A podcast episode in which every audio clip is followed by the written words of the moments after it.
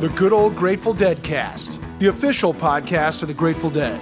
I'm Rich Mahan with Jesse Jarno, exploring the music and legacy of the Grateful Dead for the committed and the curious. Ladies and gentlemen, fellow Deadheads, welcome to Season 7 of the Good Old Grateful Dead Cast. I'm your co-host, Rich Mahan. Thank you very much for tuning in. This week, we continue our dive into the new Here Comes Sunshine box set in this episode as we head up to Kezar Stadium in the Dead's hometown of San Francisco for a sunny afternoon show that took place on May 26th, 1973. Well, speaking of Here Comes Sunshine, Here Comes Sunshine 1973. This new release is a 17-CD limited edition set available exclusively from Dead.net. It features 5 previously unreleased concerts recorded during the band's transformative spring tour of 1973. The shows included in this set are Iowa State Fairgrounds, Des Moines, 5/13/73, Campus Stadium at UCSB, 5/20/73, Kezar Stadium, Today's Focus, on 5/26/73, and Robert F. Kennedy Memorial Stadium in Washington, D.C., on 6/9 and 6/10/1973. And the 6/10/73 show will also be available as a standalone release in 2 configurations, a 4-CD set and an 8-LP set. The 17-CD set and the 4-CD set will be released on June 30th. They're also available digitally, and the 8-LP set comes on July 28th. You can pre-order all of the Here Comes Sunshine 1973 releases now over at Dead.net. Head on over to dead.net/deadcast, check out all of our past episodes, including the complete seasons 1 through 6, and you can link from there to your favorite podcasting platform so you can listen how you like to listen. Please help this podcast. Subscribe, hit that like button, leave us a review, post about it on social media, tell your mama. Very kind of you. Thank you very much. We have transcripts for many of your favorite Deadcast episodes available now for your reading pleasure. We recently uploaded Season 1, so head on over to dead.net/deadcast-index and check them out. Thanks to everyone who's left their stories at stories.dead.net. We're asking you to share your stories about any shows that you attended in 73 now. Catch any heaters this glorious year? Well, the Dead were on fire, and we want to hear your firsthand account. Share those stories over at stories.dead.net, and you just may hear yourself on the Deadcast. This episode of the Deadcast visits one of the Dead's most legendary hometown shows. We've got the band, the crew, Bay Area Dead Freaks, and 3 glorious sets in the Golden Gate Park sunshine. Besides the show, we've got the skinny on some of the band's recent technological innovations and a look at an important paper by the Haight Street Free Medical Clinic. Ladies and gentlemen, Dr. Jesse Jarno.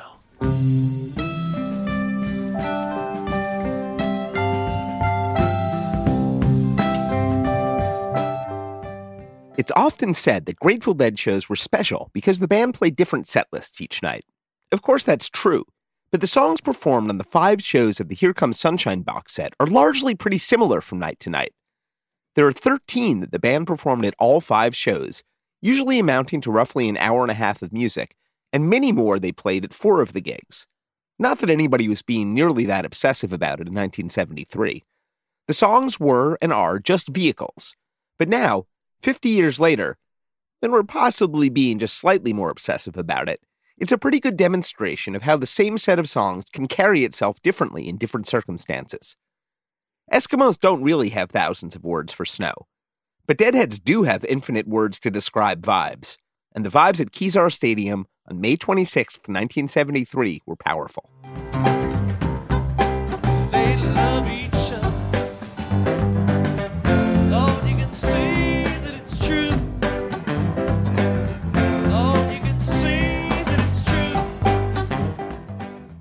Grateful Dead archivist and legacy manager David Lemieux.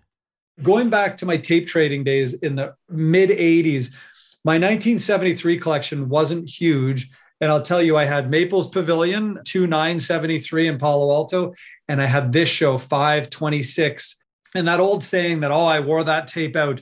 If that was true for me, if any show, it was probably Kezar. I listened to it more than almost any other show in my collection. And again, I find that it's a carry on from the Santa Barbara show, where you've also got the Grateful Dead playing to a hometown crowd, which they had done Winterland in December of 72, and they had done the Palo Alto show in February, but this was a big show. This was as big as the Grateful Dead had played, I'm thinking, in the Bay Area. I'm with a Canadian. I didn't start collecting tapes until the 90s, but this was a favorite. There was something about the way it bottled the sunshine of the early 70s Grateful Dead playing outdoors, both the music itself and the particular quality of Betty Cantor Jackson's recording. Unless otherwise noted, that's what we're going to be listening to today. A tape that today becomes an almost literal embodiment of a Robert Hunter lyric. Oh, this is only a dreamy dream, one afternoon long ago. One of our dream witnesses for the Kezar 73 show is the illustrious Mike Dolgushkin, who would go on to co-found Deadbase a decade or so later, but in the spring of 1973 was in the first flush of Seeing the Dead all the damn time. It just seemed legendary before the music even started. It was just kind of like this epic moment already. And I would say that the Dead certainly rose to the occasion. What I've been saying lately to people is that Kezar is to San Franciscans what Englishtown is to New Yorkers. Ask almost anybody who was at Kezar, and they'll tell you it was the best show they ever saw. The Dead's Englishtown 77 show, now Dick's Picks 15, was a massive Labor Day blowout in New Jersey that would mint a new generation of Deadheads for the later 70s and beyond. In 1973, even in their hometown, the Dead were still on the ascendancy. Up until a year and a half earlier, 2 years before, they were still playing the Fillmore West primarily. And then they kind of got a few shows in at the Berkeley Community Theater and then finally Winterland. But even Winterland was only 5,000 or 6,000. In terms of Deadhead lore, Kezar Stadium is location, location, location. In the southeast corner of Golden Gate Park, just blocks from the end of Haight Street and the Panhandle, where the Dead played many of their famous free shows a half-decade earlier. Kezar 73 wasn't free, but it was the first chance for the slightly younger generation of Deadheads to see the Dead in Golden Gate Park. This was 20, 25,000 people in the Haight. You can't get more home than that, you know, way more home than anything. So it certainly has that vibe. I feel that they played, I think when the Dead had friends and family in the crowd, on the stage, backstage, whatever, they took that seriously. They didn't want to let their friends and family down. When I listened to the Dead playing Bill Graham shows, they always, I think, I mean, he was their manager for a little bit. He was the patriarch of that producers in the Bay Area. So I've always found that when they played Bill Graham shows, they stood a little taller. They didn't want to let Bill down. And I hear that in the Kezar show. What you might be surprised to learn, though, is that as of 2 weeks before the show on May 26th, the Grateful Dead weren't scheduled to play at Kezar Stadium at all.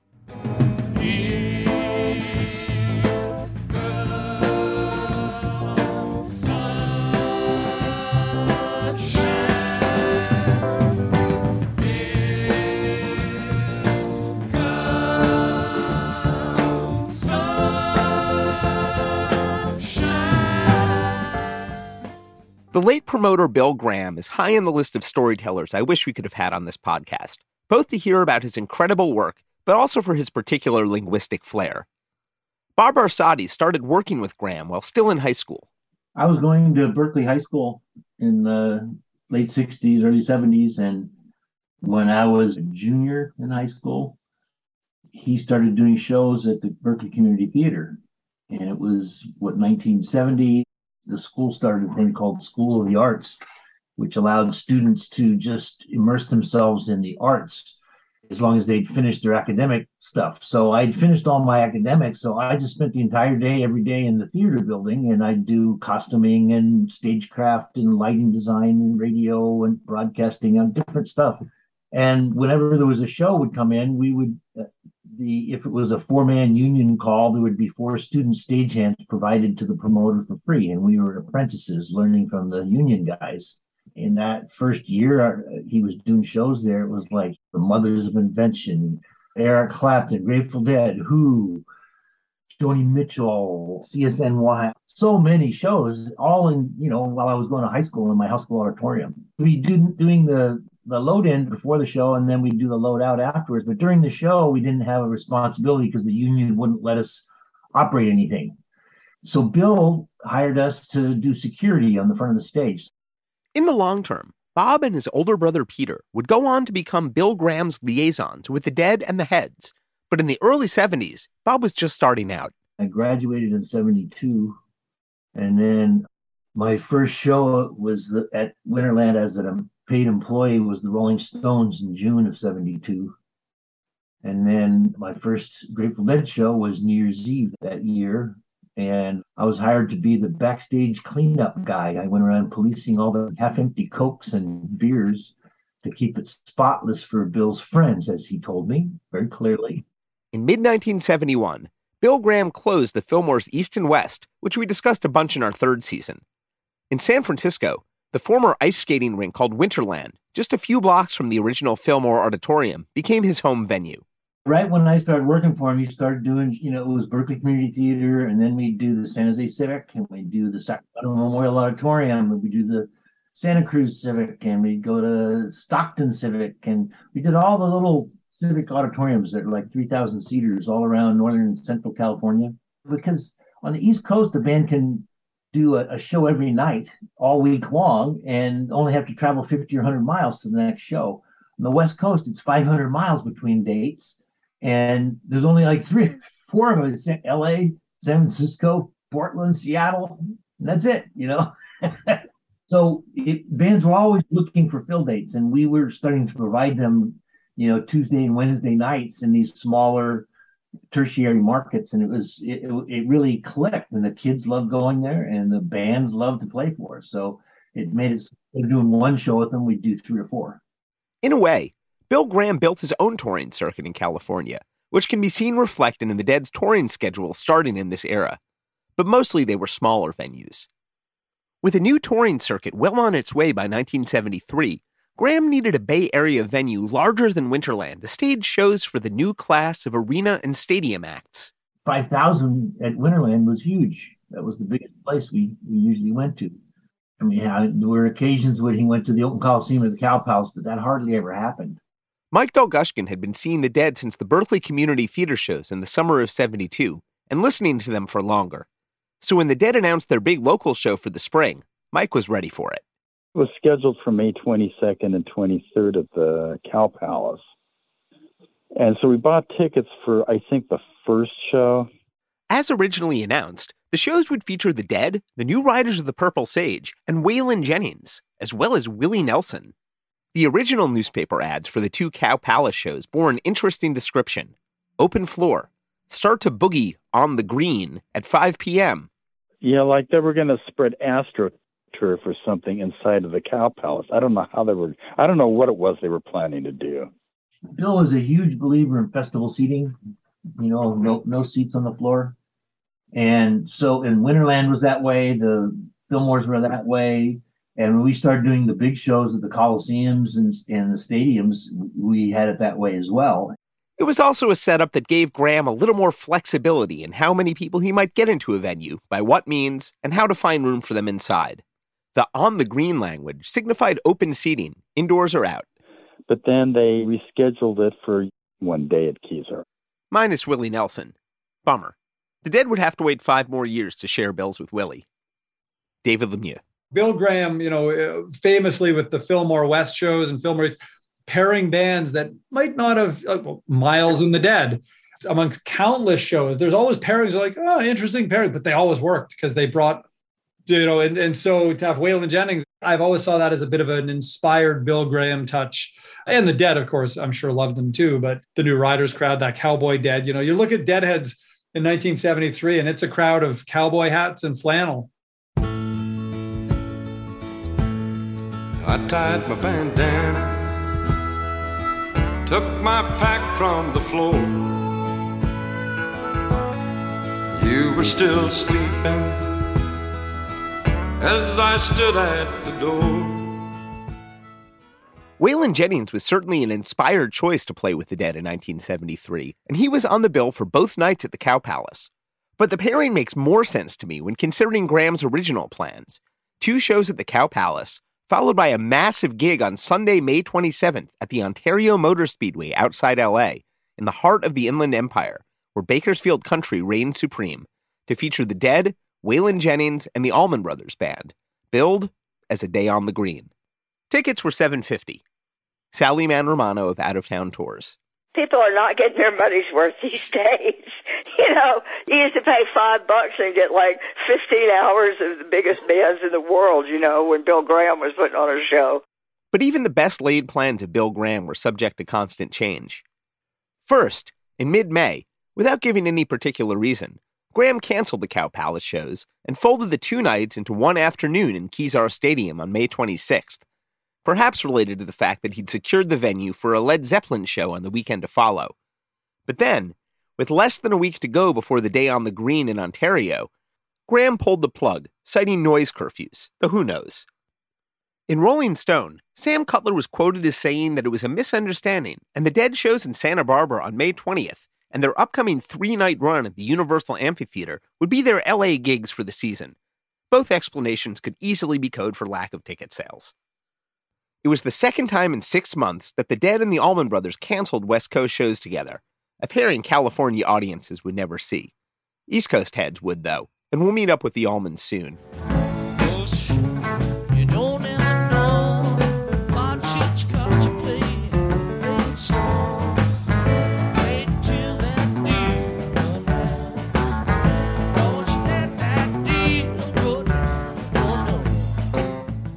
Spring 1973 was the beginning of the era of what the Dead members would refer to as mega gigs. And as a metropolitan football stadium that housed a professional sports team, Kezar Stadium certainly qualified for that. But it was also in Golden Gate Park, which was far more than just a convenient outdoor place for the Dead to play. As a native San Franciscan, Jerry Garcia felt a deep bond with the park. Here he is speaking with Dennis McNally, now in the Jerry on Jerry audiobook, available from Hachette. If you go from one end of it to another, you find yourself in these different worlds. You know, there's places where all of a sudden it's real prehistoric looking. There's those giant ferns and everything is weird, you know, weird for ancient things. And then you go, you walk a little further and all of a sudden you're in this pasture and there's sheep grazing and there's little, there's a little pond. I have to imagine there were some heads who skipped the opening sets by the New Riders of the Purple Sage and Waylon Jennings and spent the first parts of their Saturday afternoons lost in the controlled wilds of William Hammond Hall's masterpiece. It changes, and you're not aware of how it's changing or where it's changing, but it does change. Mm-hmm. And it has a beautiful, seamless way of doing that, and it's a work, really. It's like a poem. That's a real expression. That says the kind of thing that I would like to be able to say. And it says it beautifully, gracefully. Romantically, perhaps, one could start the day with a sunrise meditation on the beach and take a long walk from one end of the park to the other, eventually arriving at the Panhandle in the Haight-Ashbury, where the Dead had moved out barely 5 years earlier. In reality, it seemed like several lifetimes ago. One neighborhood resident who closely observed the changes would play an important role at the Dead's Kezar Stadium show. We are honored to welcome to the Deadcast, founder of the Haight Street Free Medical Clinic, Dr. David Smith. One of my professors of medicine said, well, David, where'd you go wrong? I was such a promising young medical student. In other words, I was a rising star in the laboratory, and now I move into this murky world of the counterculture, which made sense in the beginning, but then when it became much more dangerous. And of course, the story, the psychedelics are a consistent part of this. I took LSD and had a spiritual experience, totally changed my perception of the universe. And so I just took a dramatic change in my career direction, you know, like a lot of people, you know, we're all connected and you can't reject one part. The Haight Street Free Medical Clinic opened in June 1967 at 550 Clayton, around the corner from the Dead's place at 710 Ashbury. I was raised in an environment of discrimination in the 30s in the Great Depression. And I saw that same discrimination that had these signs, hippies go home.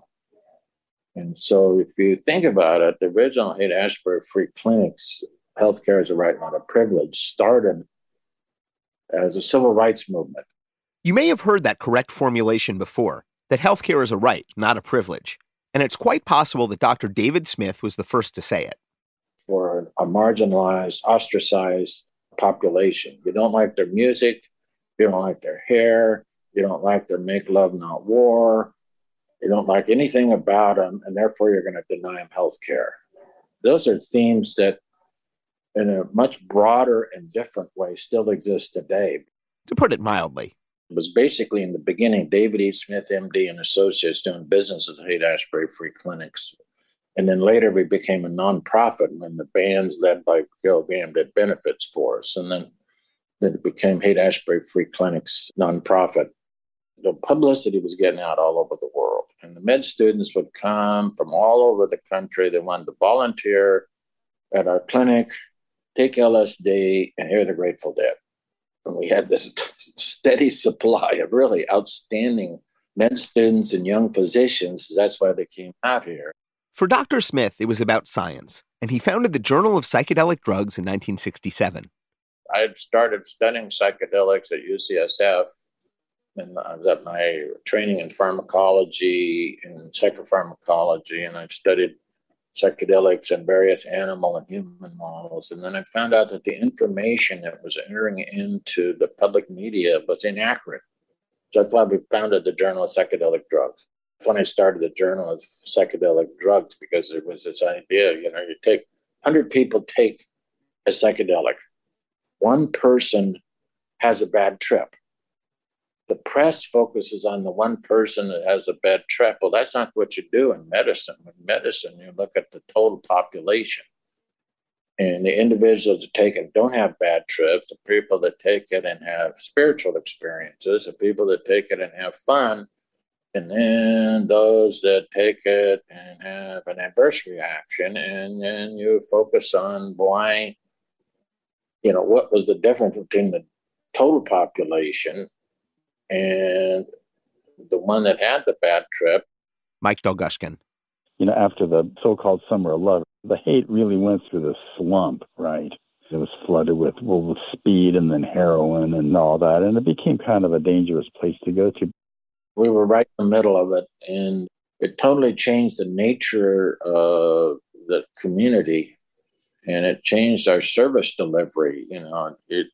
Med student would come down from UCSF to the clinic, and there would be flowers and loving and dancing and music. And then when speed hit, it became dangerous. We found out that the med students, were being threatened, so they wouldn't come down.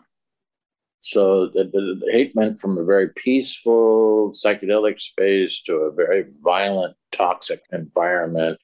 There was pressure on me to close the clinic at that time because it said, you started out for psychedelics and now it's speed and heroin and violence. In fact, the free clinic would expand. The amphetamine abuser was much more toxic, much more violent. So we had a special setting for the methamphetamine abuser. And so that's when we got the second facility at 409 Clayton Street. And then heroin comes along. And we had to get a third facility because, there it was drug dependence and withdrawal. So the drug scene changed. And as it changes, we had to adapt our services. When Bill Graham came calling, they'd be ready. By 73, it had largely pulled out of that. And so, I used to go down there sometimes. I used to go to Ross Records where you could find Dead bootlegs there and stuff. It was no longer just another neighborhood. It would never be that again, but it had become a more pleasant place to hang out than it had been.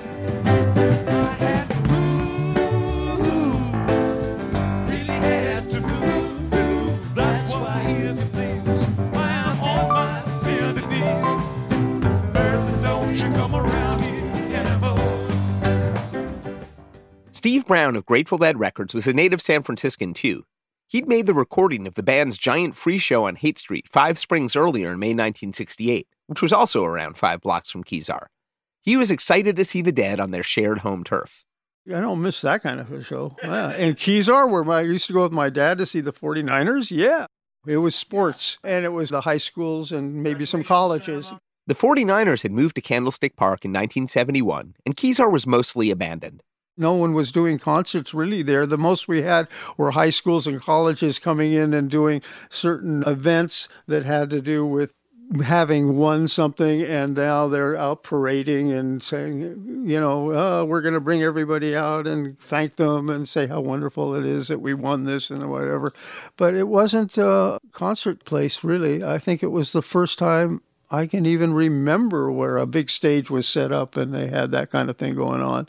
Yeah, even when I was in high school and we went over there for events, you know, it wasn't anything like a big stage thing going on. The move from the Cow Palace to Kezar Stadium wasn't without controversy.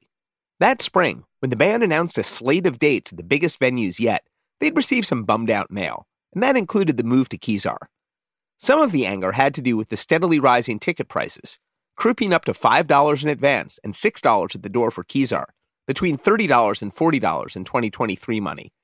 We're so happy to welcome back to the Deadcast our avatar of Venita 72, Strider Brown. During the month of May, I stayed at a friend's place in San Francisco on Ord Street, which is walking distance to Kezar Stadium.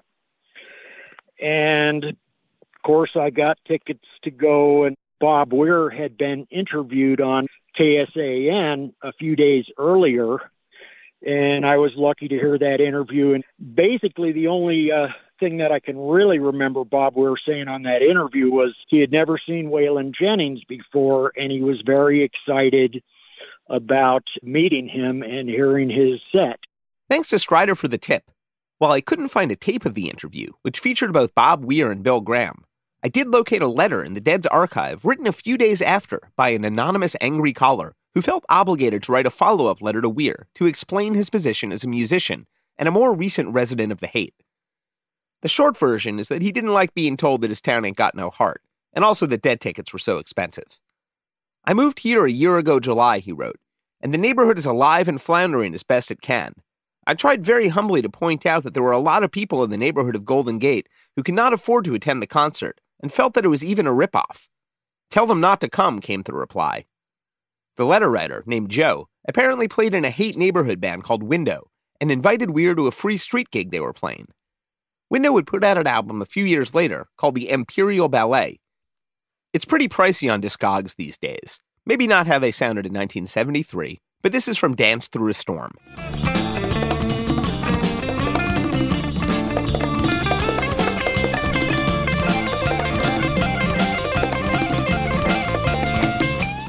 But the message apparently got through. We talked to Bob Student during our Santa Barbara episode. He remembered how he got into the Kezar show. If you said you lived in the neighborhood, they let you in the side door for free without a ticket. So that's how I got in. You just said, yeah, I live on Oak Street. Yeah, come on in. Somewhere, I can hear Bill Graham sighing. Bob Barsotti.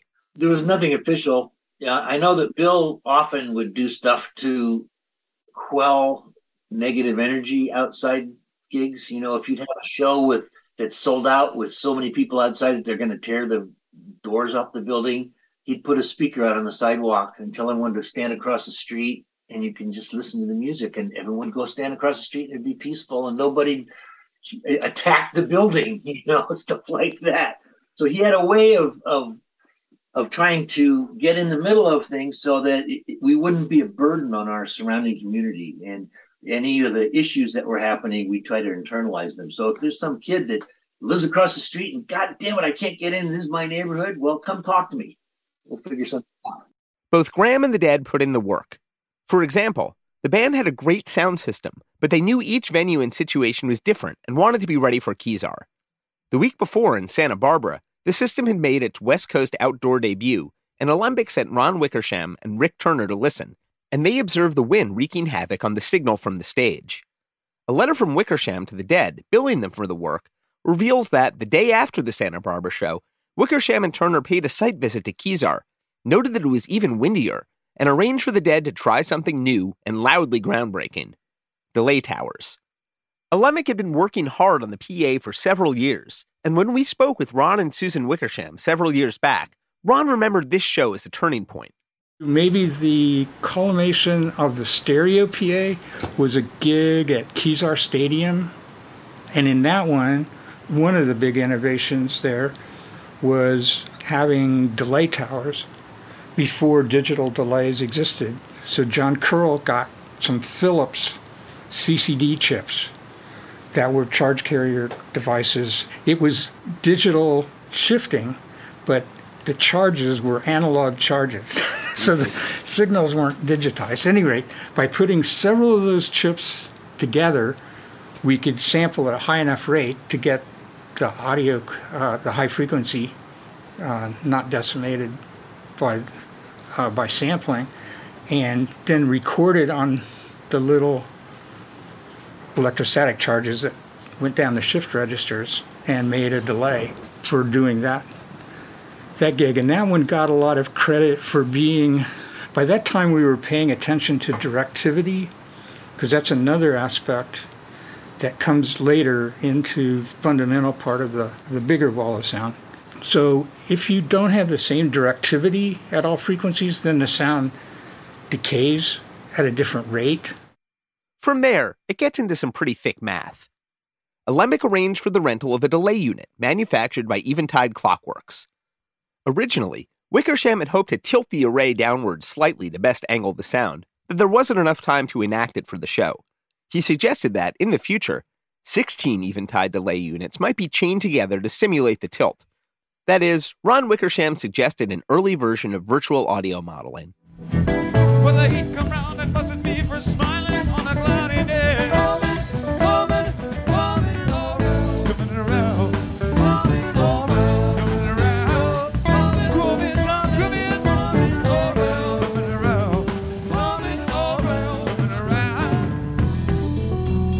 There's less than a minute of silent footage from the Kezar show, which we've linked to at dead.net/deadcast.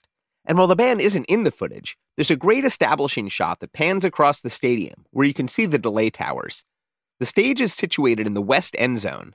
In the east, though, you can see a green tent with a VW microbus parked next to it. For the first time, Bill Graham arranged to have medical services at a show, but he did it the San Francisco way. Please welcome to the Deadcast, from Bill Graham Presents, Jerry Pompili. In the early 70s, when I was running Winterland for Bill, I noticed that depending upon the type of show, Winterland held a little over 5,000 people, between 5,000 and 6,000. We would get X number of incidents, stuff where we either had to roll someone to the hospital up the street or sit on them in the staff lounge or, just deal with shit. Mostly alcohol, but sometimes drugs and stuff like that. And then every so often, several times a year, we did shows at the Cow Palace. And the Cow Palace was 3 times the size of Winterland.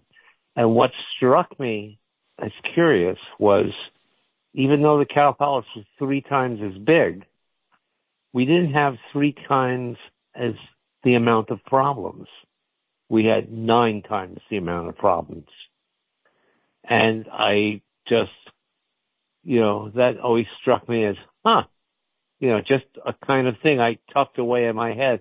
And then Bill booked the first show at Kezar Stadium, which holds 50,000 people. And I went into Bill's office. I said, Bill, and I told him what I just told you. And I said, the way this works, we're going to do a show at 50,000 people. Unless we do something, someone's going to die. And Bill picked up the phone and called David Smith at the Haight-Ashbury Clinic, who he had a relationship with. And David put Dr. Skip Gay and Daryl Inaba on the deal. I talked to those guys, and they set the whole thing up. Dr. David Smith. In the beginning, the Fillmore would let clinic volunteers in for free concerts if they were there to help with these adverse reactions. It's kind of this.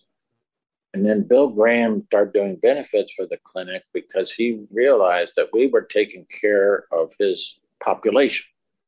In other words, the people that went to the concerts, that came to the Summer of Love, came to Haight-Ashbury, were the ones that came to the Haight-Ashbury Free Clinic. So it was kind of a community and a movement. But then they started having the bigger and bigger concerts. Bob Barsati. Bill went to David and told him that, now that we're going from 5,000 to 50,000. We need a different set of medical services. And he jumped right in and said he'd put something together. Bill Graham was the leader, of course, but he's the one that talked with us. But it was Jerry Pompili's idea to talk with us, and they needed to have a formal program of rock medicine, both to improve the services, but also to get the insurance. It was, I believe, Skip Gay and a bunch of their doctors were putting it all together, and it was something we'd never seen before, and it really worked well with the stadium environment. It really was a fantastic godsend to have those guys there. And it turned out to be so great that we asked him if he'd continue it and do it at our smaller shows. So then they started doing Winterland and the other shows we were doing, and that was the genesis of Rock Med. The proto-Rock Med tent would also be set up the following week for Led Zeppelin and at many shows to come. It was an extraordinary evolution. What's also extraordinary is that the doctors from the Haight Street Free Medical Clinic also authored a scholarly paper about those first two weekends in 1973 titled A Dash of MASH, the Zepp and the Dead Head to Head. To discuss it, please welcome back from the Grateful Dead Studies Association, Nicholas Merriweather. The three authors are George Arday, Robbie Elsenbaumer, and John A. Neumeier. And they are, George Gay is the director, at the time was the director of clinical activities. They're all at the Haight-Ashbury Free Medical Clinic. Gay was the director of clinical activities. Elsenbaumer was the administrator of the medical section. And John Neumeier was the epidemiologist. So those three guys write this remarkable article. And so they start off with a just brief introduction, classic medicalese, nothing more than, hey, this is the study. And then very first paragraph after that is labeled historical retrospect and flashbacks. And strap yourself in. Now you know that you are in for a most unusual academic article. Naturally, we had Nick read some of it. Saying, scores of psychotropic light years have passed since the idyllic Aquarian age of the Woodstock Nation.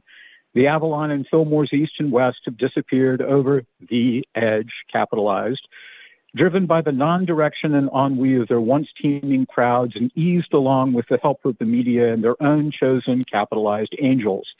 Altamont took a hobnailed boot in the balls and ego and promotional money, wounded, turned inward. I mean, you don't get this kind of writing, not only in medical articles, but you certainly don't get that in most academic writing. It's just incredible. Shout out to the lead author on the article, the late Dr. George Skip Gay, who seemingly gave the piece its voice.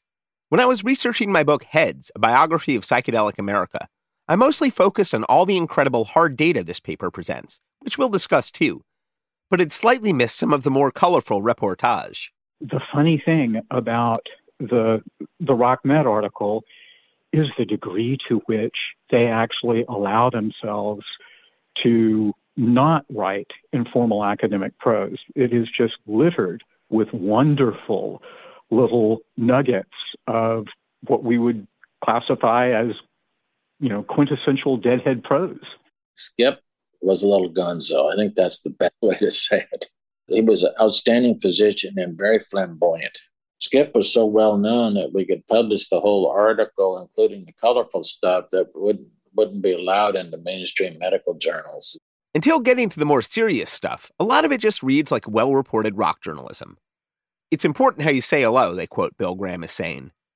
Graham was in the forefront, making his presence known, opening Kezar's gates to the early comers just after dawn, handing out free balloons and frisbees. One of the new fans seeing the Dead that day was Mike Crater.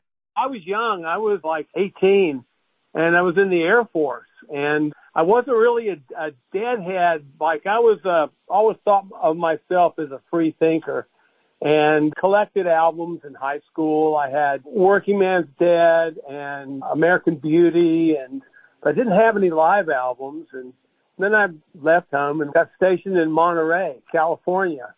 And I got Live in Europe when it first came out. And from the opening licks of Cumberland Blues, I jumped up and started dancing. I knew that I had to go see the Dead. Then I saw in the pink section of our paper, the San Francisco paper, that was going to play Kezar. So I rode the bus from Monterey to Salinas to the Ticketron at the Sears and got 3 tickets. Mike Dolgushkin. My brother and I and some friends of ours, we drove up to San Francisco, met up at my friend Gary Ross's place up on Twin Peaks, and then we took the bus down to Golden Gate Park. And it was a sunny morning, or it seemed like the sun was kind of breaking through the clouds when we got there. We were sitting out there. We found a spot on the field. I think a friend of ours had, I think our friend Steve had gotten out there first and staked out a spot, so we found him. Mike Crater brought 2 friends he'd met serving in the Air Force. 2 guys that were stationed in Monterey with me. I had some of the shortest hair of anybody in the whole stadium. Sometimes the long hair is on the inside. All 3 of us were quite experienced by the time we got there. I had read Electric Kool-Aid Acid Test, so I figured I wanted to get with the whole spirit of things. So we parked out in Golden Gate Park and dropped on the way walking toward the main gate, and it was very strong. It's a miracle I made it inside the gate. Yeah, or just sit down and have to stare at a tree or something, you know? Strider Brown was a show veteran by then. Kezar was pretty sure it was my 31st Dead concert since the beginning of 1970. And my 3rd outdoor Grateful Dead concert, you know, the first time seeing them outside was Yale Bowl, 71. And then, of course, at Veneta in Oregon in 72. We went, and it wasn't very crowded. I think there were, it's a big stadium. There were like 18,000 people there. And we walked right up behind the soundboard and just plopped down on the grass. I mean, we were just a bunch of dudes out for the day. We had no idea. We didn't have blankets or water bottles or any of the stuff that we consider essential concert supplies. And I laid there just plastered. The New Riders started their set at 10:30 in the morning. And then, you know, with Waylon's set and then a 3-set Grateful Dead concert, it was absolutely an all-day affair. Good morning, welcome. It's nice to be outdoors in San Francisco. Here we go to get the muscles moving from Marin County, the New Riders of the Purple Sage.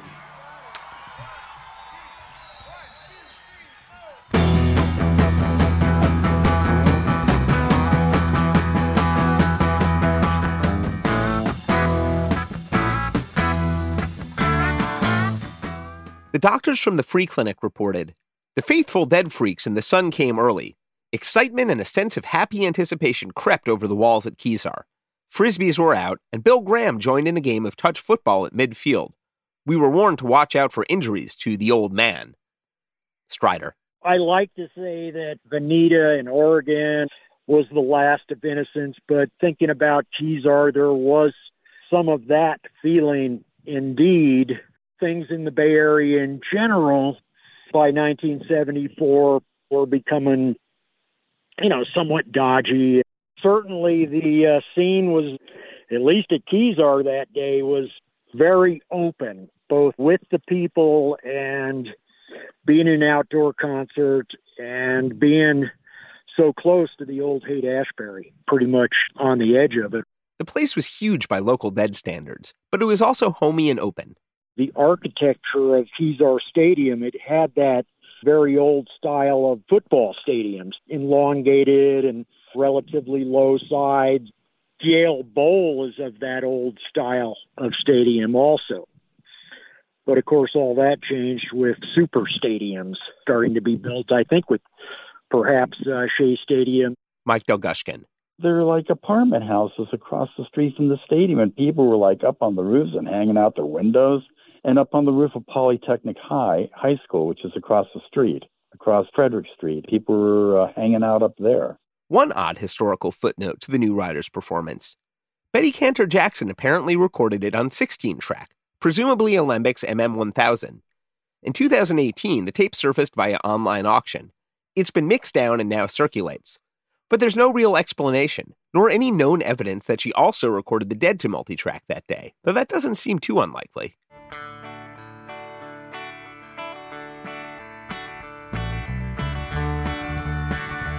we ain't likely to see a lot of rainbows out here today. Unless you're seeing them anyway.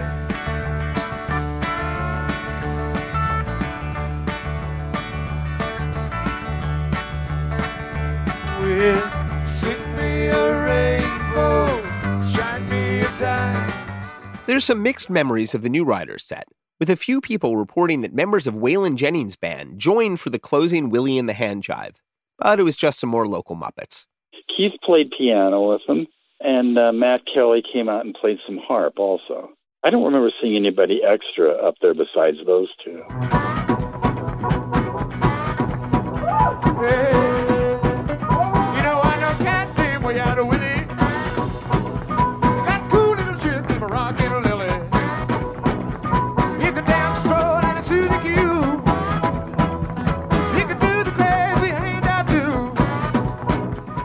Between live sets, the San Francisco Phoenix observed, the house music was by the band, Van Morrison, and Rod Stewart. I actually kind of wonder how that sounded through the Dead system. Up next, at around 12:30, was Waylon Jennings, on the verge of breaking through from the country underground into the crossover territory that became known as outlaw country. In his memoir, co-written with certified dead freak Lenny Kaye, Jennings wrote that the gig was the doing of his manager, Neil Reshin. He just released Lonesome Henri and Mean. Unfortunately, no audio survives of this set. One audience member would recall Jerry Garcia and New Riders pedal steel player Buddy Cage watching Waylon's pedal steel player Ralph Mooney from the side of the stage. Been traveling these highways, been doing things my way. It's been making me lonesome, Henri and me. Mike Dolgushkin. I remember him doing Me and Bobby McGee, and that caused our friend Steve to remark, oh no, now the Dead aren't going to do it.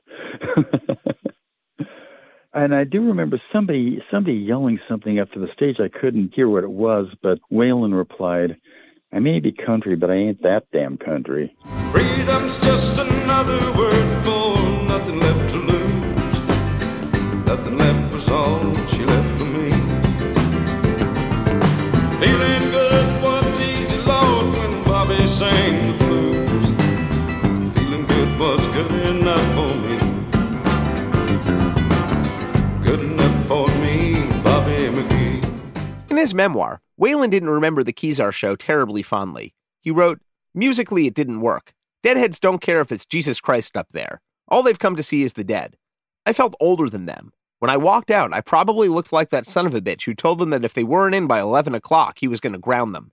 My kids were old enough to be in that crowd.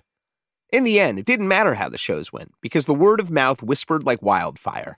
The show with the Dead helped Waylon build buzz among rock fans, and it would be cited in his press clips for years to come.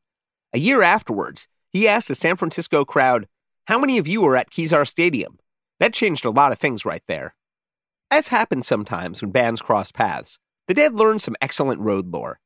This audio of Jerry Garcia and Steve Parrish is from David Gans's Bodacious Conversations with the Dead, which we've linked to at dead.net/deadcast. Waylon Jennings and his bus driver the band had been playing poker with the bus driver for years and losing steady to him. Until finally the whole band, Waylon and everybody, they were into him for thousands and thousands of dollars, and he ran the whole show. He was like the manager. He ran everything. He owned everything. You know, he was like, they were fundamentally working for him, the bus driver. That's like an example of how weird it can get. Yeah, when we played in Golden Gate Park with him, we found out about that. It was funny as hell. You know? I must admit, we tried to do that to the Grateful Dead ones, too. We started playing cards, but the only guy that would play with us was Kreutzmann, and he'd only break out $5. I'll play cards with you sometimes. He'd break everything in the room, and he cheated, too. And so we couldn't get any past that. We tried that one, too. Bill. Riverboat Bill.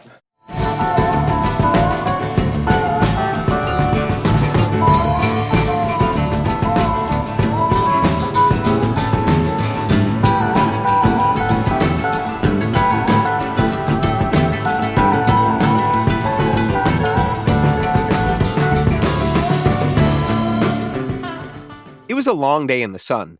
And if heads dosed before they went into the show, like Mike Crater, the peaks of their trip occurred during the New Riders and Waylon Jennings sets.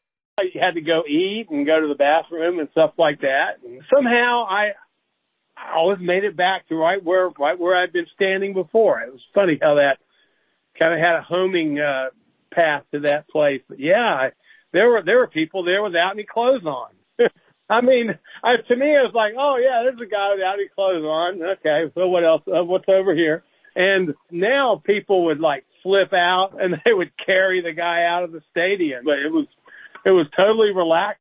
Our Deadcast hero, David Gans, was at Kezar in 73, but not entirely present.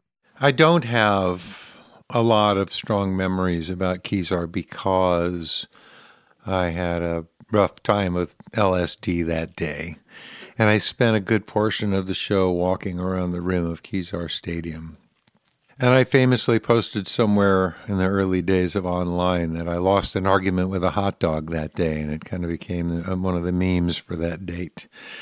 But it was Waylon Jennings, which was interesting. I didn't, it's a lot of stuff just didn't register or stick in my memory because I was having this anxiety experience instead. In our Santa Barbara episode, we spoke with Bob Student, who just returned from the Army and filmed part of that show with his Super 8 camera. I did see the Dead there at Kezar. But like David, Bob had too much too fast. I took a little too much acid. And then I came down with the flu at the same time. So I was really sick. And someone brought me over to the sideline, and there was 4 people from the Haight-Ashbury Free Medical Clinic there. Oh, it was terrible. I was sick. I was tripping. They took care of me. A couple hours later, I'm better, and I went home. So that's my claim to be the first patient for rock medicine before they became rock medicine. Many years later, Bob would go on to work for Rock Med in non-medical capacities, part of another extended family entwined with the Grateful Dead. High Noon had brought the acid boom, reported the resulting paper, which we've linked to at dead.net/deadcast. Our tent began to fill with sun and acid overdoses. This was generally a happy and peaceful group, however, and easily managed. The paper itself is behind a scholarly paywall, but many public and university libraries offer free remote access. Or ask a Dead scholar near you. The Dead was very psychedelic, LSD, twirling. An individual came in, freaking out, and he says, I can see the music notes coming out of Jerry Garcia's guitar and into my head and, that type of stuff. And no, it's a drug. We had a talk-down tent. It's an obvious thing to say that people took LSD at Dead shows, but it's another to start attending to adverse psychedelic experiences and create a protocol to do so.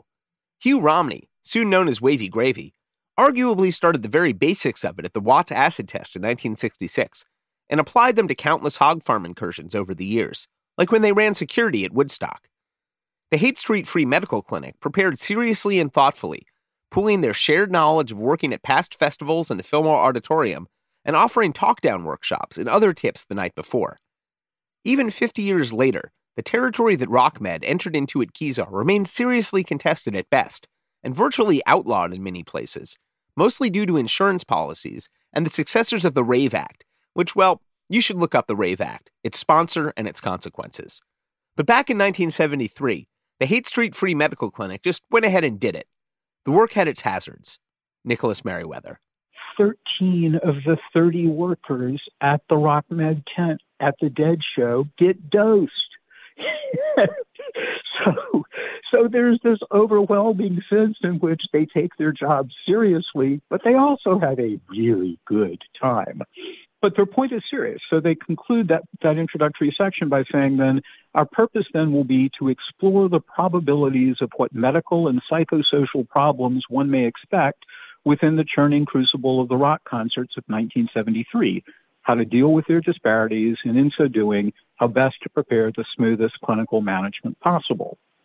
Nothing but a serious thing. The paper they published would be cited frequently, helping establish both a protocol and basic understanding of running field medical tents at large public events, a service with ramifications far beyond rock concerts. What's also clear when you read the article is the degree to which at least one, if not all three of the authors are huge fans of the Dead. I mean, their admiration for the Dead comes through clearly throughout. So when they talk about, when they shift gears and start talking about the details of the two individual concerts, when they first introduced the Grateful Dead, they say, the Grateful Dead has generated over the years a steadfastly loyal following of mellow heads who express themselves in harmonious, crowd-meeting dancing at concerts and a warm, acid acceptance of their own private world. A carnival mood of picnicking, sunbathing, dancing, and a sharing of whatever bottle of psychedelic experience might be contained in communal jugs of Kool-Aid or orange juice was well verbalized by Graham's introduction of, if we're going to christen Kezar, I think we've got the right bottle of champagne. Indeed, it's a great line. Indeed, 20,000 flower children grown older, with some admixture of their younger counterparts, brought the renewed warmth of a reunion of family to the somber gray, moldering presence of old Kezar. Again, you're not going to find prose like that in most academic articles, and certainly not in the medical literature. But they also provide helpful advice. Then they've got this wonderful breakdown of, this is how we set up the tent.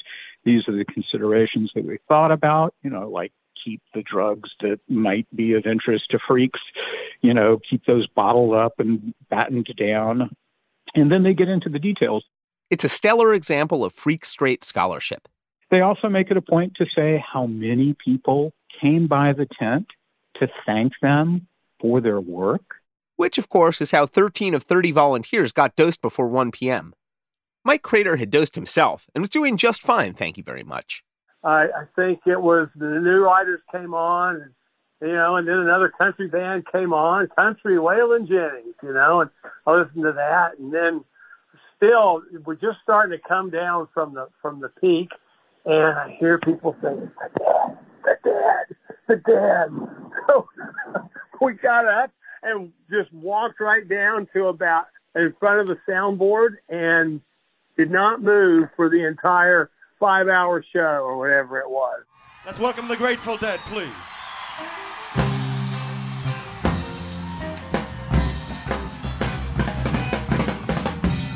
Oh, in Norfolk, Virginia, California on my mind. Straddled that granite road, it passed Raleigh on across Carolina. Stopped in Charlotte, bypassed Rockland, we never was a minute late. We was 90 miles out of Atlanta by sundown, rolling across Georgia State. And I never had any idea that something could sound like that. The Dead hit the stage around 2. Strider. The Grateful Dead's 3 sets were phenomenal, of course. And I was somewhere down, probably about 50 feet, 60 feet from the stage in the center. Mike Dolgushkin. The band was in a good mood. Jerry had the grins the whole day. They definitely had equipment problems, which I don't think ever got solved during the whole gig. But musically, they managed to transcend that. Thanks a lot. It's real nice to be out here. Later in the year, Donna, Jean, and Weir appeared on WAER in Rochester and talked about the band's lack of setlist planning. We go out there and we just do we never discuss what we're going to play. We've got a few starter tunes, and we've got a few ending tunes, and in between is just whatever happens. The band drew from what was freshest on their mind, their developing repertoire, with occasional curveballs thrown into the mix. There were lots of new unrecorded songs in play, as we've noted and will continue to note. Between some of the new songs and some of the flavors in the extended jams, the Dead were moving into a new era. But they could also just still lean into being the Cowboy Dead. Mike Dolgushkin. It seemed like a lot of what the Dead were doing was kind of like building on that country feel, the New Riders and then Waylon, and the Dead were playing a lot of that sort of thing, El Paso, all that kind of thing. The Race Is On was in there someplace. I feel tears welling up and down deep inside, like my heart's got a big break. And the stab of loneliness sharp and painful, I may never shake. And you might think that I'm taking it hard since you broke me off with a cow. You might wage a little life in sorrow, they ride down and bow. Weir had sung The Race Is On with the New Riders back in 1970. But it was new to the Electric Dead in 1973, and with some new players in the mix. One was Keith Godshow. When the Dead Spring Tour finished in April, Keith and Donna had actually continued on the road with the New Riders of the Purple Sage, singing and playing a bit most nights, with Keith marinating a bit more in country flavors. The other new part of the race is on is Miss Donna Jean Godshow. Now the race is on and here comes right at the back stretch.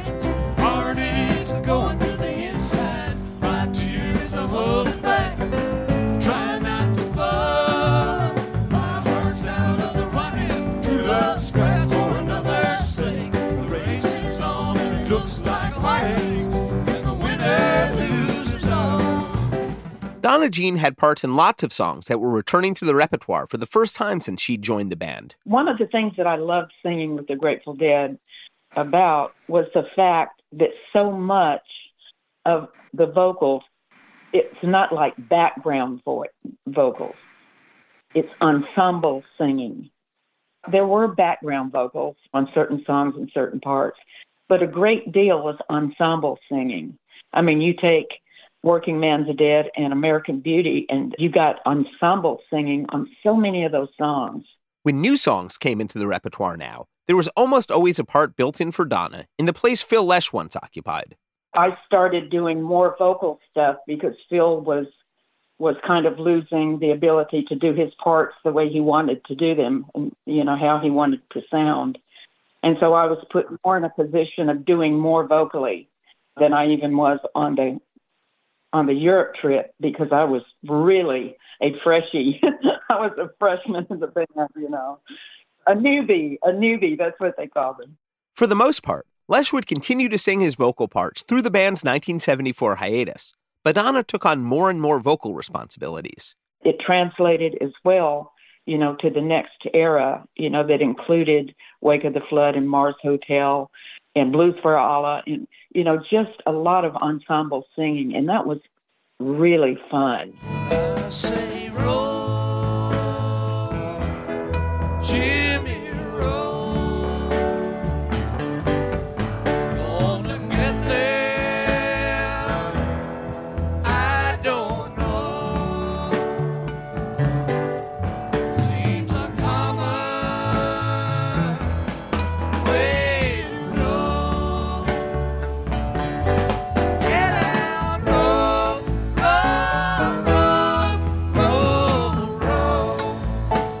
One way the Dead concerts stood at a remove from mass culture in this or any era was the inclusion of songs that weren't yet recorded for albums and were expected to be experienced real-time in the moment.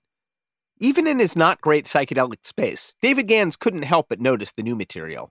As often happened in recollecting Grateful Dead things, there's just little flourishes or little bits that stick with you, and I remember hearing the dual guitar thing after the first verse of Row Jimmy.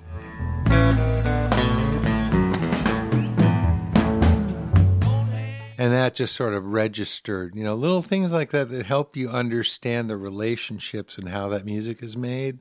And that was one. And this is 1973, and I'd been playing guitar for 4 years, and I'd been listening to the Grateful Dead for one. And so I was just really beginning to understand how that music worked. It was music for a Saturday afternoon. The report from the free clinicians noted that a large part of the audience was sprawled casually on the infield grass, while the dirt track surrounding the field was continuously filled with a flowing, milling, living stream, an ever-changing parade of freaks. Mostly, it seems like it wasn't much of a dancing crowd. Some dancing took place near the foot of the stage, they observed.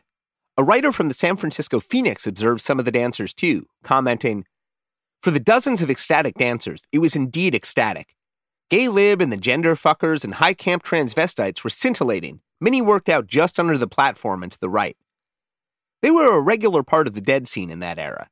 Philip Elwood, the San Francisco Examiner's veteran Dead correspondent, wrote, "This first-ever Kezar rock program brought out a large teenage crowd to mix with the original Dead freaks, now older.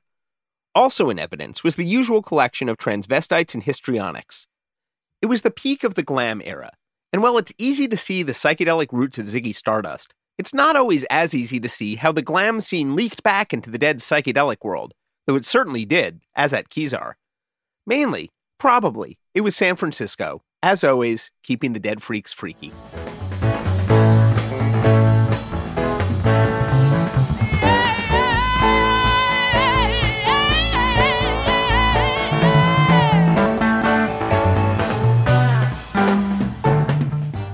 Mike Dolgoshkin. During the first set, I was like hoping for a bird song or something to, you know, they could stretch out on. But they did do Playing in the Band at the end of the set, and it was a great Playing in the Band. It was one of the best from that time, I think.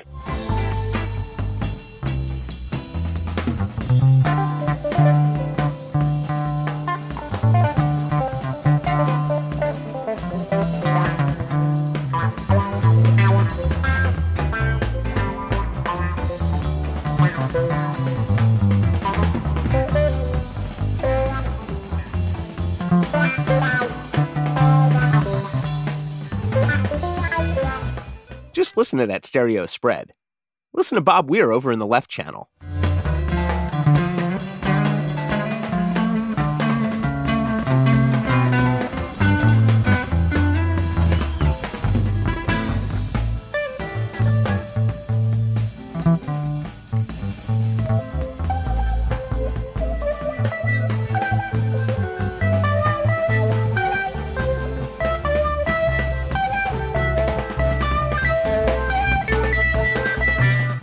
One slight bummer about this Playing in the Band is that Keith Godshow moves over to Rhodes, which would ordinarily be a good thing, except that it doesn't seem to be in Betty's submix until almost the end of the jam.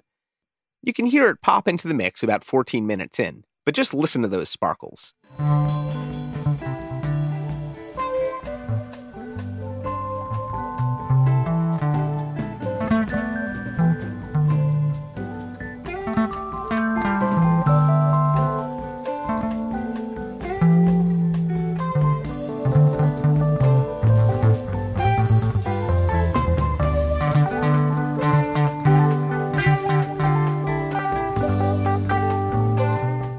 The second set began with the Deadcast's current theme song.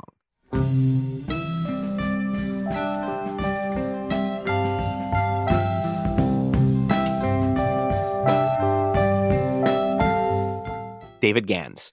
The other thing that I really remembered strongly was Here Comes Sunshine had this beautiful high, the thing Jerry played at the beginning, the intro lick was this beautiful high up the neck thing, you know, and that was really, that wafted out across the bowl, and whatever was roiling my heart that day, I still managed to remember that music.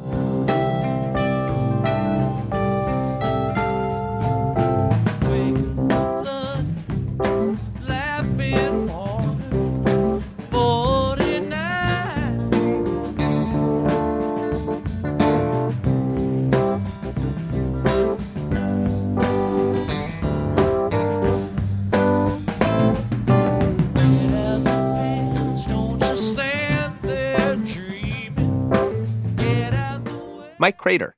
I can still remember parts of that show like it was very vividly. Like I remember Donna saying, "You ain't woman enough to take my man." Now you come to tell me something. You say I know, but he don't love me anymore, and I'll have to let him go. Now you say you're gonna take it, but I don't think.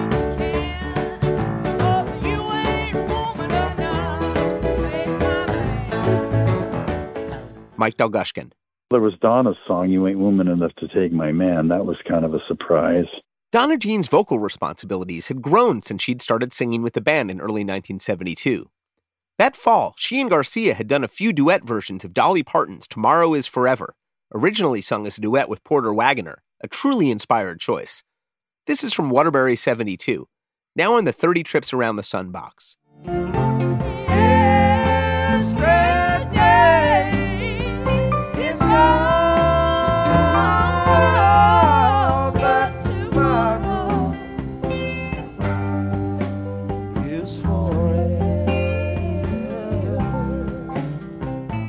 Early in 1973, the Dead debuted another country classic by a female songwriter, and this time Garcia didn't get in the way.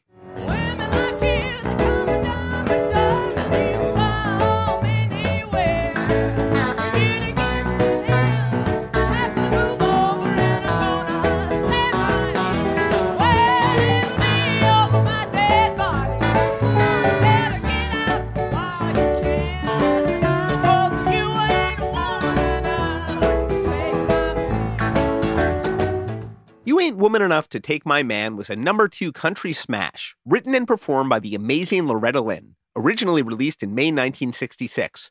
On our timeline, after the acid tests, but before the Dead moved to the Haight. Women like you, they're a dime a dozen, you can buy anywhere. For you to get to him, I have to move over, and I'm gonna stand right here. It'll be over my dead body, so get out while you can. 'Cause you ain't woman enough to take my man.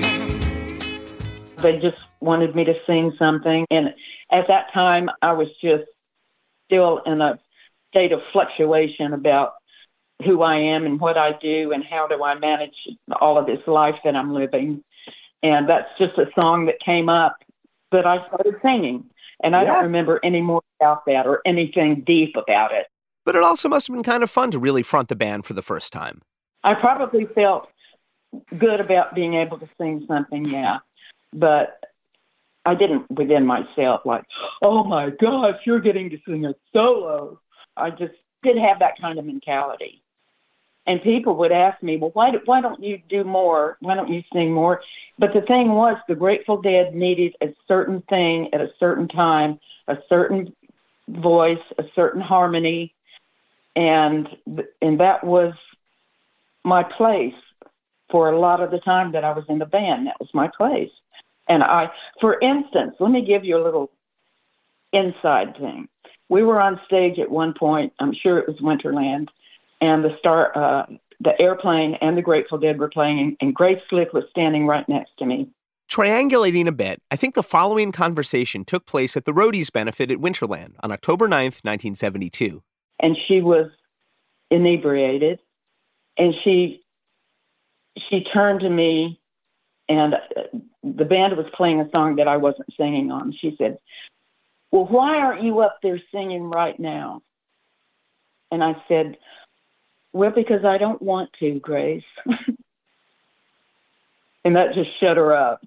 But anyway, I said that to say this, is that I knew where my place was, and I wasn't out to, like, take over the Grateful Dead and be the big vocalist and, you know, take over the band. I was never interested in that. I just wanted to sing with the Grateful Dead.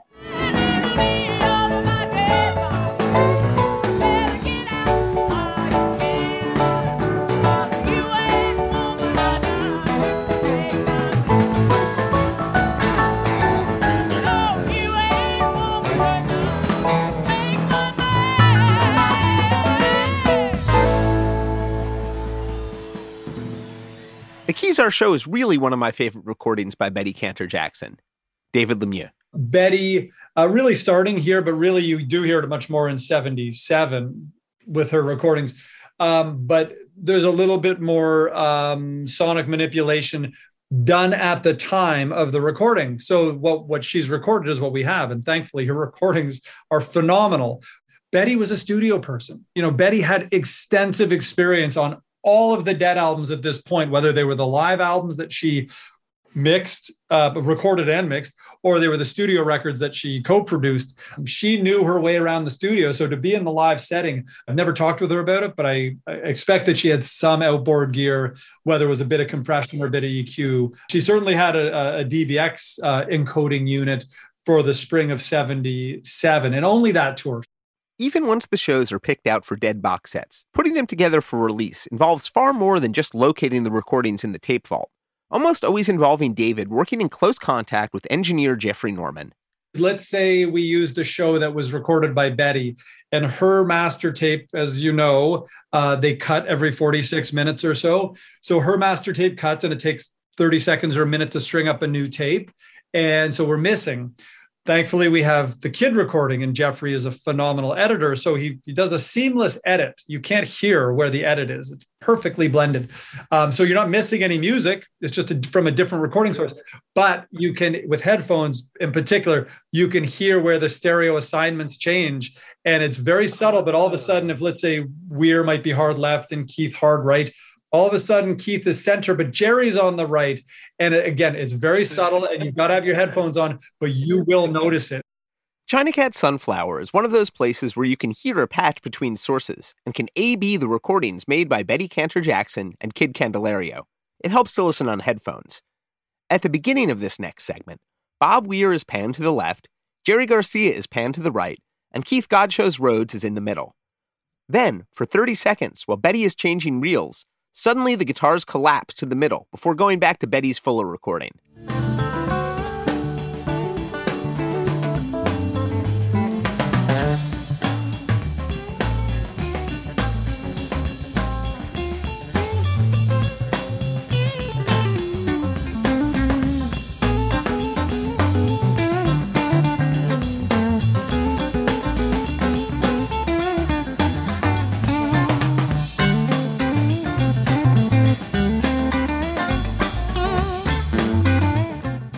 Big ups to Jeffrey Norman for making this sound so smooth.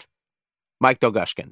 There was a nice China Cat rider in the middle that had that, what's it called, like the Feelin' Groovy jam. They started to stick that in the middle of it.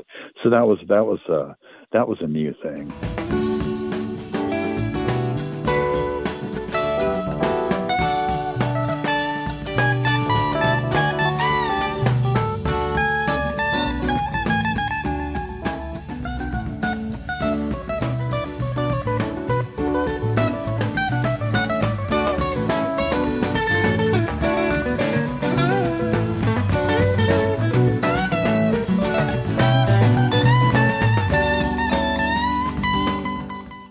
You'll want to hear the rest of that.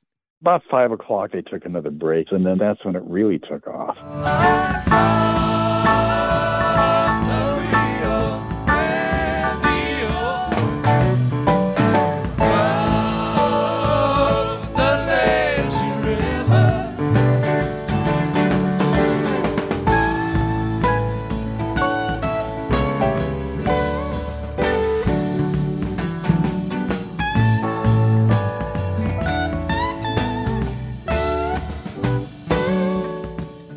Was during the third set or so, beginning of the third set, looking behind me and seeing my brother and his 7-month pregnant wife headed out because, well, of course, 7 months pregnant, that's a lot of energy. So that was the last time my brother saw the Grateful Dead. The jams were being extended in somewhat of a different manner from 72 and earlier. Of course, every year there's changes in the sound and even some of the jam structures. Kezar was the Dead's first Bay Area show since the death of Pigpen less than 3 months earlier. Out in the crowd was Kevin McKernan, Pig's younger brother. We've posted a touching account of that day by one of Kevin's friends at Dead.net/Deadcast. I'm just glad that I wasn't such a purist that when Pigpen was no longer in the band that I stopped going. Did you know people who stopped seeing the Dead after Pig died? Well, it would have been my brother and his wife. And, you know, part of that was the birth of their first son. Well, maybe just a part of it. Though coming in and out of the Dead world for any reason at all is totally normal. Inside every Dead fan, there are two Deads at least. One that exists in the abstract on recordings, and one that exists in real time, touring somewhere, continuing to sound subtly different every time they come through town. I think of the core of the band's third set at Kezar to be the quintessential spring 1973 sequence.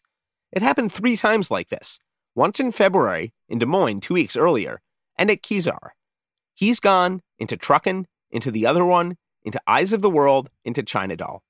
1 hour and 45 minutes of continuous music, according to the timings on the new box set.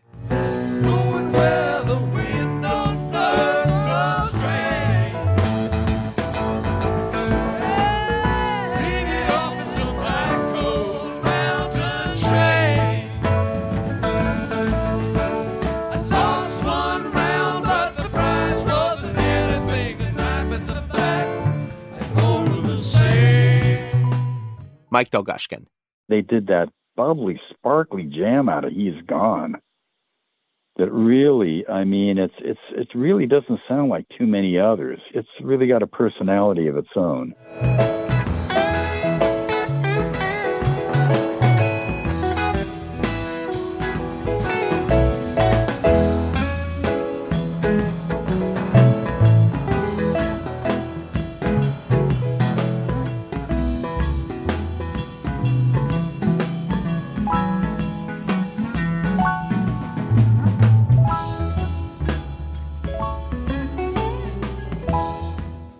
Mike Crater knew the tunes from the band's newest album.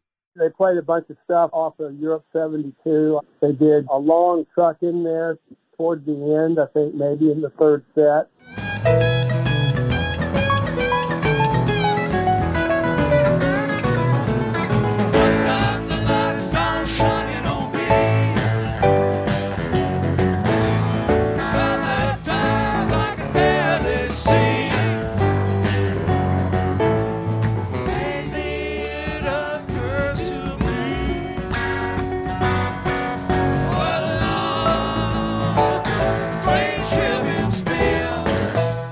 It gets good. This is an example of Keith and Garcia thinking the one is in a different place for a moment, resulting in a tiny moment of ambiguity before hitting the peak together.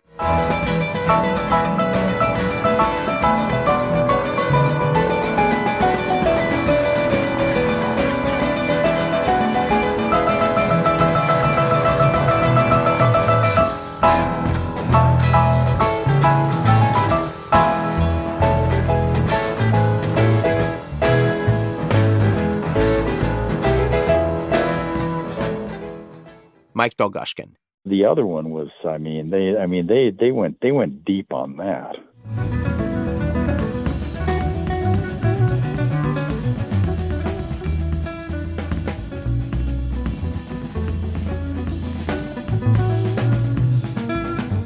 Well, God, Phil's bass solo was like unreal. And I'm hoping now that show's going to get an official release, that bass solo will take its rightful place in the pantheon of all things Grateful Dead, right? Because, never heard anything, and before or since, never heard anything like that. It was like a whole song of its own.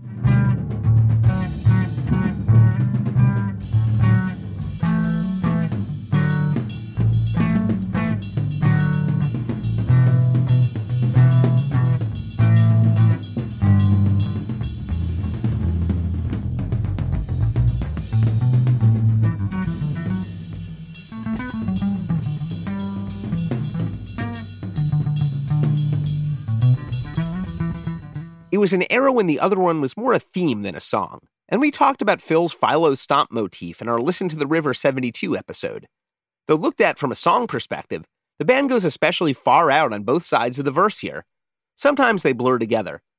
Keith is playing Rhodes during the singing, giving it a slightly different flavor than usual. Especially come to me, she lays on me this road.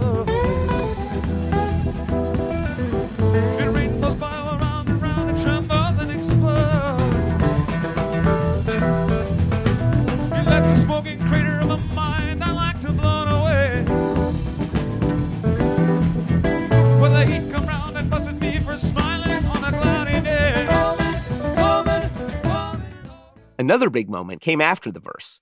That was a really spectacular tiger that they did during that. The tiger came out, where I'm sure you've heard of that, where Garcia starts playing like some riff over and over and starts stomping on top of one of his pedals.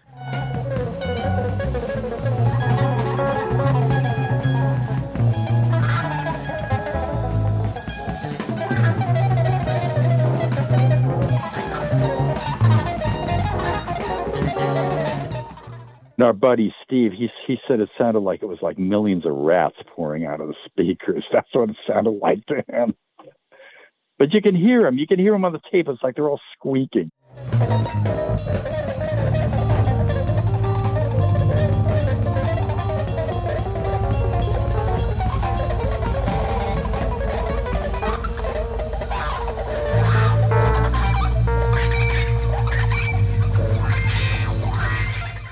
To me, it sounded like mechanical spiders were running out of the PA system.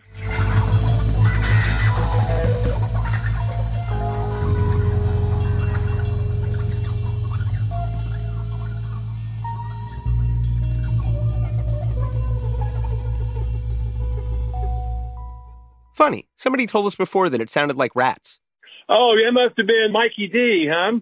What, do you all know each other or something? Then they go into this really spacey thing after that where it's, it sounds like they've landed on Pluto or something.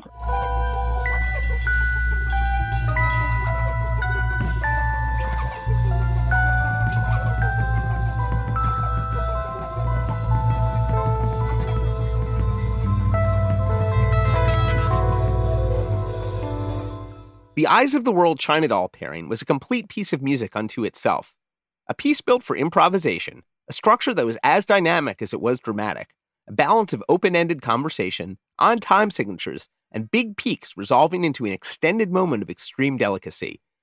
Played as a cap on the rest of the suite, it's an especially big finish, using 20 minutes of new music as the final set piece.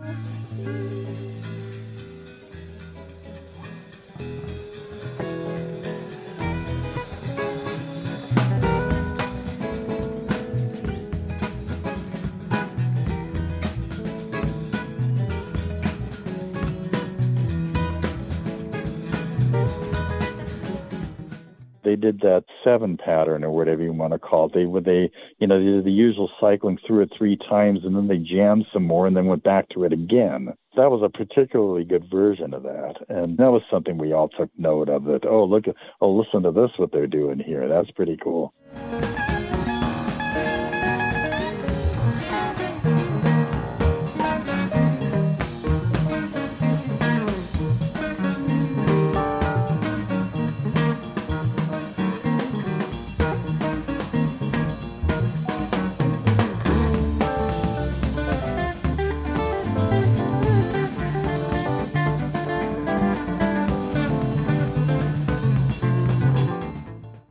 Kept expecting them to go back into the other one, which of course they didn't do.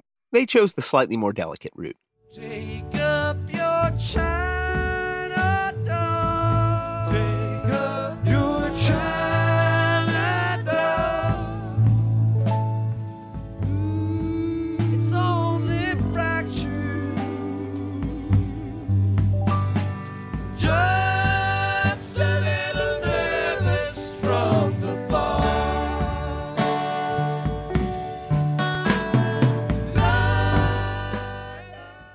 The show was pretty much over by sunset. From the Free Clinic report, residual tripping plus the hot sun plus the non-threatening environment of the tent caused these clients to remain longer. Indeed, 10 of our cots were occupied at 6 p.m., at which time the clients, upon told that we were closing down, readily got up and walked away with a happy, "What, me worry?" smile on their faces. The immediate aftermath, I remember, we were kind of starting to make our way out of there. And this guy who was just like scraggly looking and just like completely zoned came up and just like stared at the young lady I was with. He just came up and just stared at her. And then so we just kind of walked on. And then we had Gary had disappeared. We didn't know where he was. So we just went out to make our way up to his house, right? Because that's where we parked the car. So we got on the bus, and we're going up Ashbury Street, and up ahead of us, we see Gary walking up the street, and he flags the bus down. He tried to get a bottle of wine into the show, but they told him no, he couldn't. So he went and hid it in the bushes. After the show, he went back to the bushes, retrieved the bottle of wine, and that's what he was carrying when we saw him walking up the street. Some freaks probably got dinner and caught Johnny Winter at Winterland. Mike Crater, who was then in the Air Force, had a pretty heavy day. Made some life decisions along the way, too. I relocated to California permanently where I could see as many Dead shows as possible and still, maintain a residence and job and all that kind of stuff. But after the show, it was back to the reality of life on an Air Force base. We did. We drove right back. Well, no, only two of us went back. The third guy we never saw again. We think he stayed downtown and the Moonies got him. He was definitely AWOL, and then he came back out and got out and did whatever he had to do, and then went back to the Sun Myung Moon Universal Life Church. Yikes, where's Wavy when you need him? And yeah, ended up with somewhere close to 300 shows under my belt. Strider Brown hung around San Francisco a little longer. When Led Zeppelin played, I believe the following week at Kezar Stadium. I did not go in the stadium to see them, but there was, before that concert started, there was a Deadhead in an apartment right across the street on the south side of Kezar Stadium who was blasting live Dead out of his apartment windows. And so I went up there and partied with them, and I think I even went up on the roof and listened to part of Led Zeppelin's set. But I'd already seen Led Zeppelin twice anyway in 1969. Good scene. If you've seen the photos of Robert Plant and the Dove, that's from that day at Kezar. Our buddy Steve Brown from Grateful Dead Records was at the Zepp show too, and backstage at that. As a head from the psychedelic days, the amount of alcohol shocked him. Drunk, yes. I had never seen people with Zeppelin like that drink more liquor and still go on stage and play like hell. You know, I was impressed. I said, they can't even walk, let alone get on stage and play after drinking all this liquor backstage. I was just blown out. I was surprised that they could get away with it, and they did. I was really blown away. I was like, oh, he's going to drink that whole bottle. Oh, wow. You took a bottle of Jack? Yeah, they were getting really, I thought, drunk, you know, but they got on stage, and all of a sudden it was them doing it. Good afternoon. As we've been awake now a total of about 2.5 hours, it doesn't really seem that we should be doing what we're doing right now.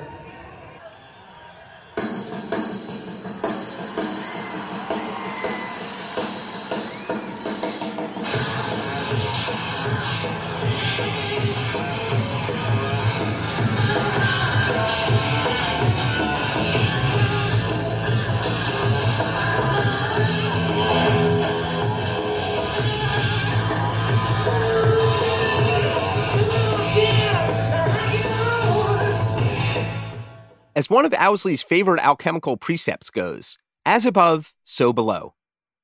The Haight Street Free Clinic set up their tent in the end zone once again and treated concertgoers and kept notes on what they saw. Some 20,000 people at the Dead show and 30,000 at Zepp. The paper published by the doctors from the Haight Street Free Medical Clinic included Table 3, Comparison of Major Drug-Related Problems. The results were pretty clear. At the Zeppelin show, they treated 19 people for alcohol-related issues versus 14 at the much smaller Dead show. At the Zeppelin show, 14 people came to the medical tent having adverse psychedelic experiences. At the Dead, 45. Dr. David Smith. It's just you're under the influence of a psychedelic. It was absolutely no violence. And, there were problems, but they were a very different type of problem. And then the Zeppelin came along. Everybody's drinking and doing speed, and there's violence and fights. And I think that's what Skip wrote, a dash of mash, because he focused on rock medicine. I, from the clinic point of view, wrote a paper that was published in the California Medical Association journal called Speed Freaks versus Acid Heads. I find it interesting because it clearly delineates that by 1973, there was no longer a single rock and roll crowd, something that had almost been taken for granted only a few years earlier. Nicholas Merriweather. They provide a general summary of impressions. They contrast the difference between the Led Zeppelin audience and the Grateful Dead audience, and they point out that the Grateful Dead audience was uniquely dedicated to the Grateful Dead's music.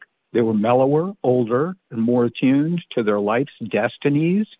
They were more into acid, but less likely to succumb to the terror, capitalized, and they were more trusting of the medical staff too, and that's something that comes through clearly. And then they also have a section which is called "And a Few Final Hints," and point number 2 is beware of freaks bearing gifts, especially Kool-Aid or orange juice. Remember Owsley's warning, quote, "Maintain," with an exclamation point, end quote. It's just wonderful. Absolutely wonderful.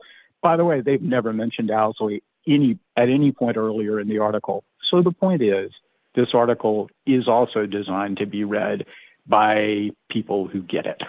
The article appeared in Volume 5, Number 2 of the Journal of Psychedelic Drugs, by a quirk of scholarly publication dated winter 1972.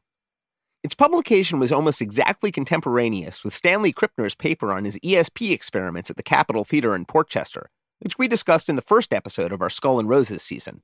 There's an interesting connection between Krippner's article and this article, the Rock Med article, which is how I abbreviate it in my head, even though it wasn't really called Rock Med yet, which is that both of them are harnessing the energy of a Grateful Dead concert for their own academic purposes.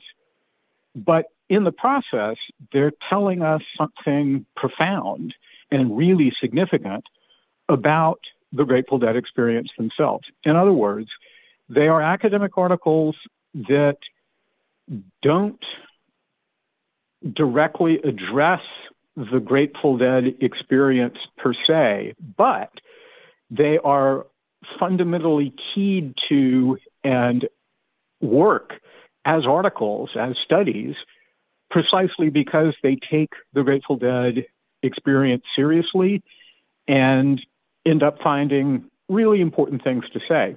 The paper is worth a read for sure. It ends up making this just stunning, final comment, which I've actually quoted in one of my scholarly articles.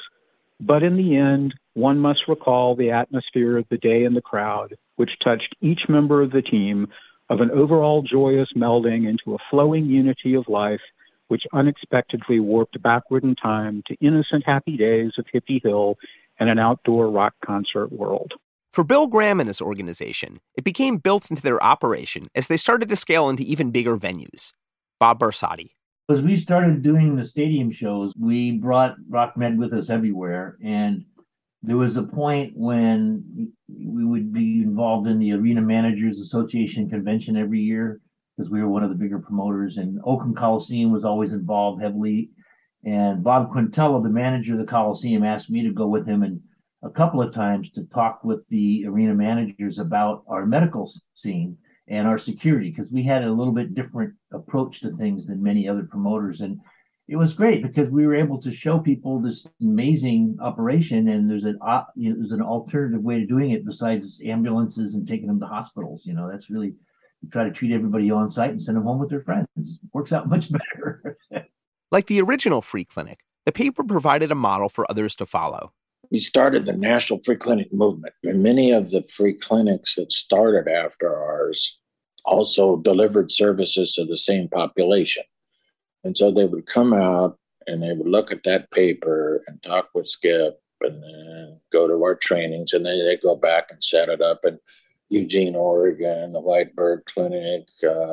Many of they have different names there, but the rock medicine derivatives came from the training from the Haight-Ashbury Clinic, same way with the free clinics that were set up.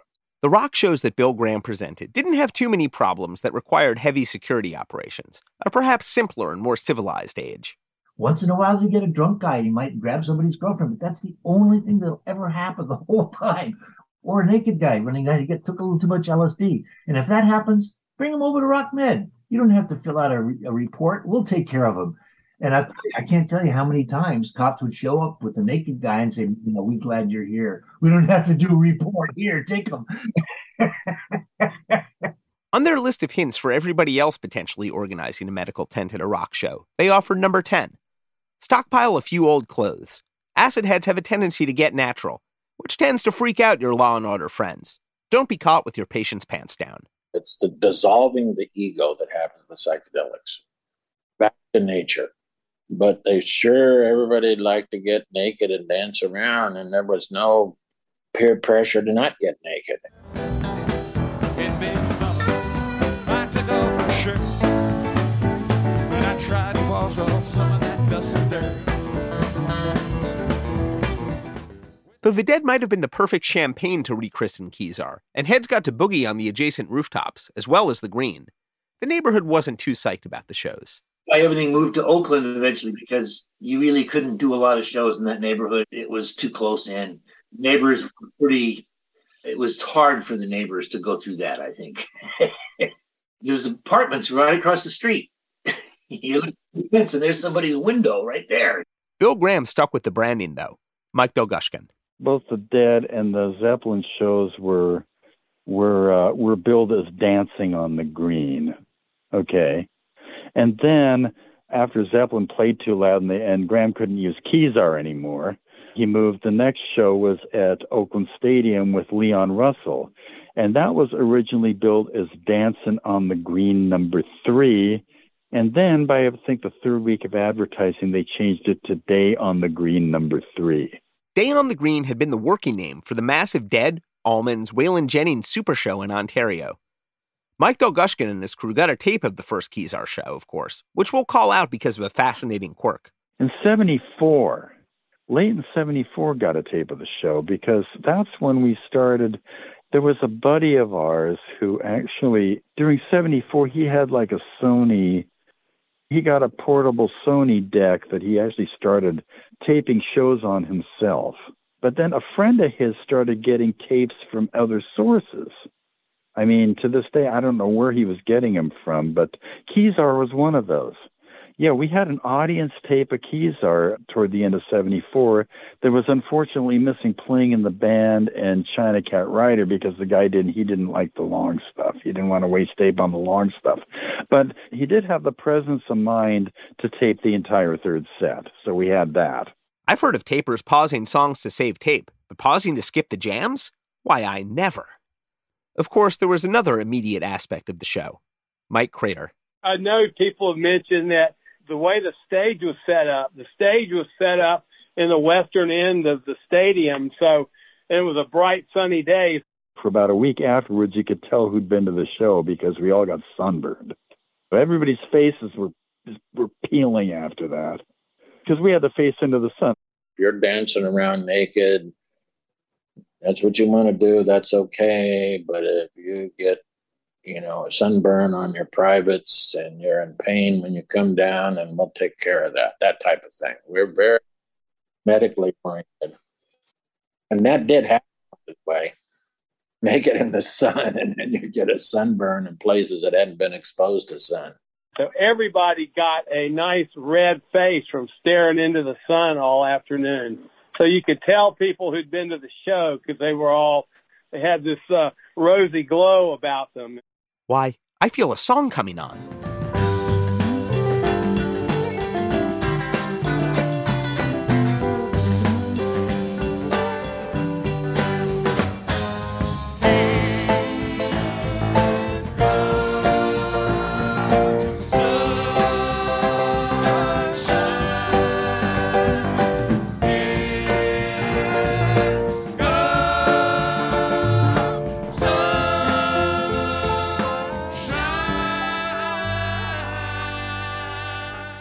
Thanks very much for tuning in to the Good Old Grateful Dead Cast. We'd like to thank our guests in this episode, Donna Jean Godshow McKay, Dave Smith, Bob Barsotti, Ron Wickersham, Jerry Pompili, Steve Brown, Sally Mann Romano, Mike Dolgushkin, David Gans, Strider Brown, Bob Student, Mike Crater, David Lemieux, and Nicholas Merriweather. Extra special thanks, as always, to friend of the Deadcast, David Gans, for contributing audio from his interview archive. Thanks very much for tuning in. Don't forget to like, subscribe, and share an episode on your social media, and give us your 1973 tour stories by recording yours over at stories.dead.net.